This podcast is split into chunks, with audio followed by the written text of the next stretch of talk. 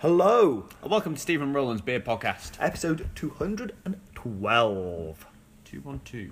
212. I feel like that should be familiar for some reason. Nah, I got nothing. it's meaningless. Yeah. Absolutely meaningless. Yes. Uh, there is no Steve. Steve is dead. Long live the Steve. Is he dead? Well, I mean, he, he's out in the wilderness in Sweden, so uh, he's not the outdoorsy type. He could very well have been, Eaten by a bear. possibly. Do they have bears in Sweden? If they do, they found Steve. Hmm, I'm not sure. I know they have him. Uh, I know they have him in central parts of Europe, in the forested areas there, but I'm not sure if they still have bears in Sweden. I don't know. Yeah, I'm gonna have to look that one up. Anyway, uh, there you go. Nice segue there.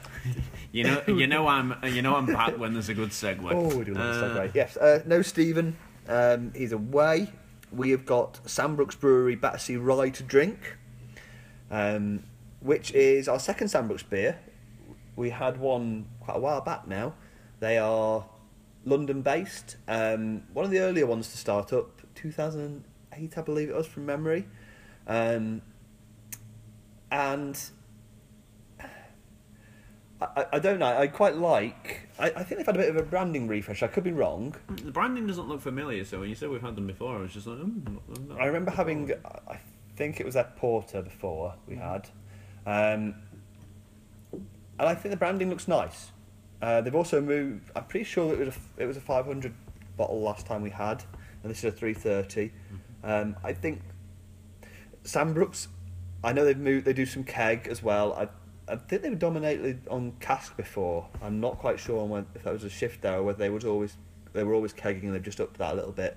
Um, as a brewery, I think that okay, they started relatively uh, late on, but they compared to some of the kind of the regional brewers. But I, in some ways, I think of them as a little bit more like a one of those bridge brewers. They're a little bit craft. They're a little bit traditional. Um, not huge, but good sized. Um, they actually brewer previously of Ringwood uh, helped them get set up. Um, they started out. There's a couple of guys at uh, the Great British Beer Festival talking to each other and and the idea of why aren't there any breweries in London doing beers, and that was kind of where it all kicked off from. Um, yeah, um, rye is a nice, an interesting choice. British hops, um, crystal rye malt, pale malt, Bramling Cross, and I think a couple of other British hops as well. So I'm quite looking forward to this. Mm. Um, I'm, I'm enjoying what I'm tasting so far. It's uh, very, uh, very moreish. Uh, I've just noticed. Uh, I've been reading the uh, their uh, their label on the back of the bottle. There's a bit that's caught my attention. It's uh, Sambrook's Brewery. Quality handcrafted beer without the top knot, vintage tash or unicycle. I, I, I, I like that. It, it, it tickled me somewhat. It's just like there are far too many, uh, uh, far too many hipsters. Not you know, Too many hipsters, he it's too, but too many stereotypes. I think. Uh, No, that's probably fair. In, in, in, in craft beer, same with coffee as well. We have these same problems. Yeah. Like, uh, uh, you know, you go into certain specialty coffee shops and you're like, you're ticking the boxes and like flat caps, yes, beards or mustaches, yes, check shirts, yes, skinny jeans, yeah, uh, bits of random old crap being repurposed and stuck on the walls, yeah.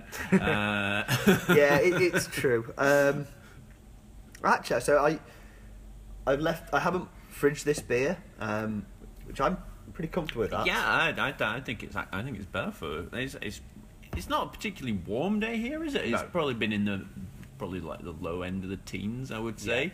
Uh, so it's it you know Steve's office is cool, um, but I think this is really uh, benefited from the fact it's not been in the fridge. Uh, uh, I mean, it, it's described as an American rye with English hops because I don't think we've really got an English rye category, but like the, the hops aren't in your face. It is a rye, a malt-driven rye beer. oh yeah, very much like this is this the flavors in this are driven by uh, the malt and not the the hopping. Um, I think it's uh, it's the mouthfeel, uh, especially as well. Like it's it's a very it's a very textural beer. Um, It is.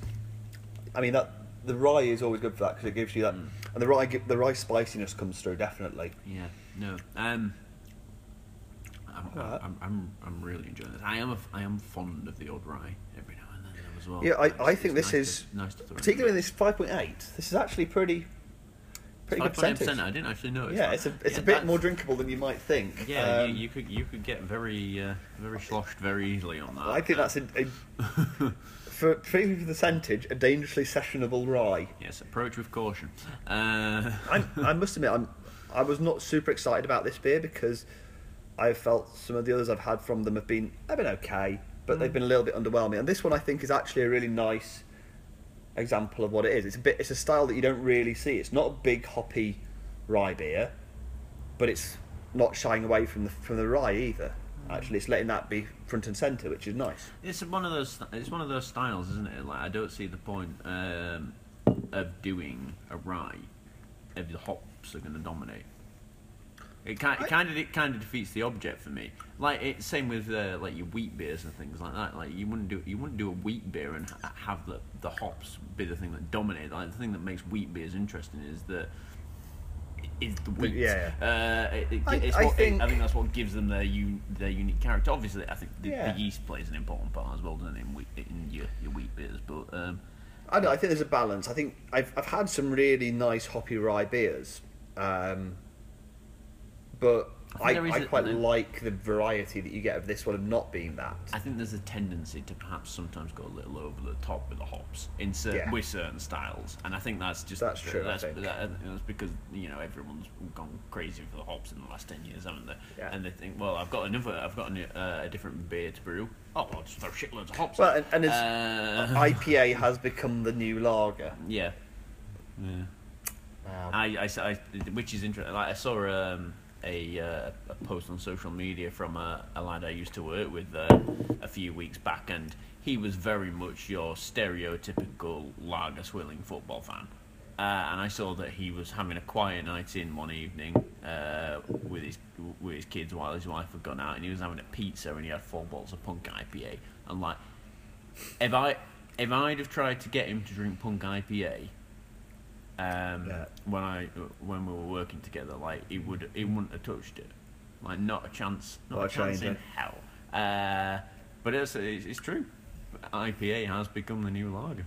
Uh, Well, on, on a totally unrelated. and don't, don't get me Oh. wrong, great thing in the sense Yeah. that it's actually opening people's eyes to, to try new things. It is, uh, but we do. You say you do sometimes have beers where maybe they've gone a bit heavy on the, the hops, and they could have done it. Yeah, they could have dialed them back a little bit because you lose some you lose some of the character that like if you're going to choose to make a rye, like part of the You want that rye coming out. Yeah, the, Yeah. there's no point in hiding under the hops, otherwise it's pointless. You may as well not used it. Uh, it's, it's, you know, it's just a gimmick at, uh, at that point. So Fair point. yeah, Um, before we wrap up, actually, I'm gonna I'm gonna have a brief diversion into my, my week off. Um, no, no, yeah, I don't want to know, Roland. I had a week in Amsterdam. No, I didn't. I had four days in Amsterdam. Um, yeah, they, they, be- beware. This is you know, this, this, this could be dodgy. Uh, yeah, I spent four days at Carnival Brettanomyces um, in in Amsterdam, which was phenomenal. If anybody is um, is wondering, should I go to that? Then yes, it is four days of a beer festival in Amsterdam, and actually, the best thing about it is it's so laid back. Dutch. Yeah, um, it really helps because you, you're actually it's split between six bars and an old converted Walloon church, and people just move between them. There's lots of different stuff going on all at the same time. There's talks and tastings and, and lots of different bits on. There's no particular pressure to be in the one place all at the same time, all crowding and inviting your way to the bar. If one of them looks a bit busy, you go, "Oh, I'll come back in, in an hour's time, wander over to a what- different bar. What were the sessions like? Like, were they split down into like, oh, you got uh, four-hour sessions or anything? Well, there's no such thing as a session, really. It's just you get you, You- pay for a ticket and you've got as much time. Well, you don't even pay for tickets for the festival. So the the festival itself is basically just for those four days. All six bars give their entire beer selection over to mostly to Bretty or sour beers or saisons or that kind of thing. Um, at the old church, there's then a series of talks, and you buy tickets for the talks if you want to go to the talks. And the, the beer you just pay as you go. Yeah, you just buy beers at the at the places. Sometimes people will turn up, like the tasting ones where a brewery will just turn up and you pay pay them for their beer. So I, I was stood outside one of the bottle shops. Um, I drank La Vermontoise, which is uh, a beer from Brasserie Blaugies with um, uh, Hill Farmstead. It's a collaboration one, and I'd had it last year. It was one of the amazing beers I had. Tastes phenomenal. It's only afterwards I realised it was actually the guy who owns Blaugies who had just served me the beer, and he's just stood on a pavement in Amsterdam with a little kegging machine pouring out beer for people. I'm glad you said that because when you said he was stood on the street Oh, in yeah. Amsterdam, I was immediately going, "Oh no, where's this going?" Uh, yeah, it, it's it, it's full of brewers and beer geeks. Lots of people returning. It's really massively friendly. I chatted to lots and lots of people who I didn't really know, but you just found yourself at the same place at the same time on your own, drinking a beer, and they were on their own or with one person or whatever. And you start nattering about where they've come from and how they're involved and what their interests are and all the rest of it. And just really interesting. Um, phenomenal range of beers. Some of the like every every beer I had was interesting and good. I did not drink a bad beer all weekend. Um, yeah, I do. I do. really amazing. I do like a a less formal um, format for uh, beer festivals. Like there, you know, there are some that I've been to, and you've got your session. You pay your ticket for a session, and like they divide the day into a, a couple of sessions, and you go and you feel like you feel under pressure. You feel like there is a um, like you've got to rush almost sometimes because there are there are so there are so many beers you want to try, and you think to Yeah. yourself, "Oh, well, I've got to try this, and I've got to try that, I've got to try that," and and that's and possibly it my feel- favourite it feel, thing, It feels like there's a mad scrum because everyone's thinking the same, and everyone goes to the bars. Where it's like I've been to some events that it's just a it's an all day thing. You pay you pay your ticket, you come and go as you please. You um, Yeah. you just take your Like- time about things, and they're so much more fun. Uh, I think probably one of my favourite things about it was actually it's just it's so laid back. There's so many good beers, so many different stuff that you didn't really feel like I missed the one that I was going for, but there's always more. There is no particular one must-have beer. There was so many good stuff um, and really interesting stuff. So I went to a, a talk, a couple of talks by Lars Marius Garshol, who writes a great blog uh, about mm, Northern European uh, farmhouse brewing and the traditions there. And I got to drink raw beer, so beer that hasn't been boiled, um, yeah, which was really interesting. Uh, and I got to drink uh, some, some other traditional well, beers made with different yeasts and stuff that he brought along for it. Um, and I, I don't think I'll ever, I might never get the chance to try those kind of beers again. You know, it's um, a great, fun, geeky way to spend a weekend with other people who've got the same interests and out a big pressure to, you know, to fight your way to the front and drink lots of beer and get drunk because it's also continental drinking style. 150 milliliter serves, which I've got to say I rather like.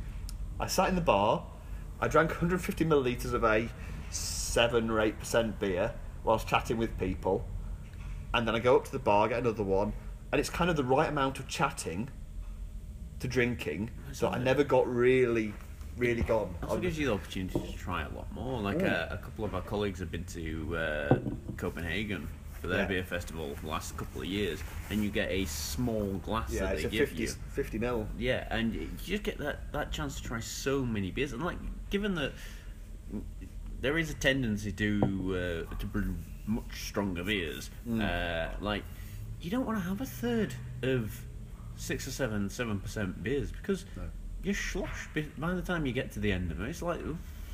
Um, Yeah, uh, so and you yeah, don't. You, once you reach that certain point, you don't appreciate Yeah, you're not really enjoying you're it. not. are You're you? not. You, you're just drunk at that point. You're Yeah. just drinking because, well, well, I've got my buzz going. Uh, you, you, you're not drinking to uh, to appreciate the beer by that point. So I, And that's the other nice thing about a four four day festival is you've got all day to drink. yeah, So I didn't like I didn't I started drinking ridiculously early. I went for a coffee first, then got to the bar, started working my way through things. But I have a couple of a couple of 150 mil serves or something strongish over an, an hour or two. Well, again, because you've not got that time constraint, you're not trying to squeeze as many No. as you can in. Because, uh, like, so there are some beer festivals I've been to, and like, there's so much stuff I Yeah. want to try, and like, there's no way I'm going to get to try them all in the, you know, the the four-hour session I've got. Like, and don't get me wrong, I understand why some beer festivals do things that way. More often than not, it's the constraints of the venue uh, that mean they have to do things that yeah. way.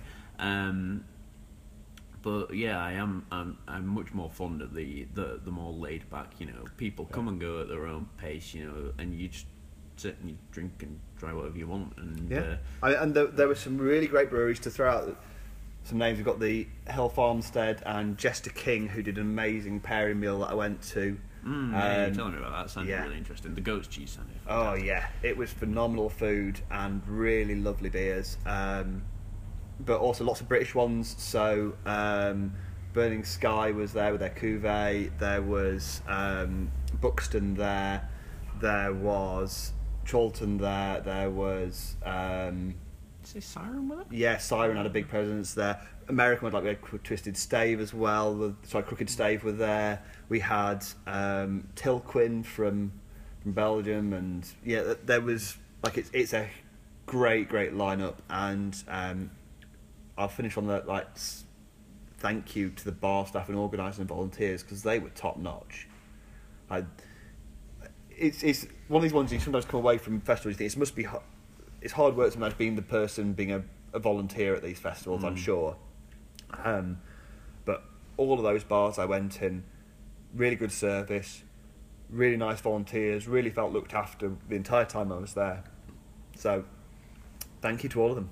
I definitely want to go back next year now.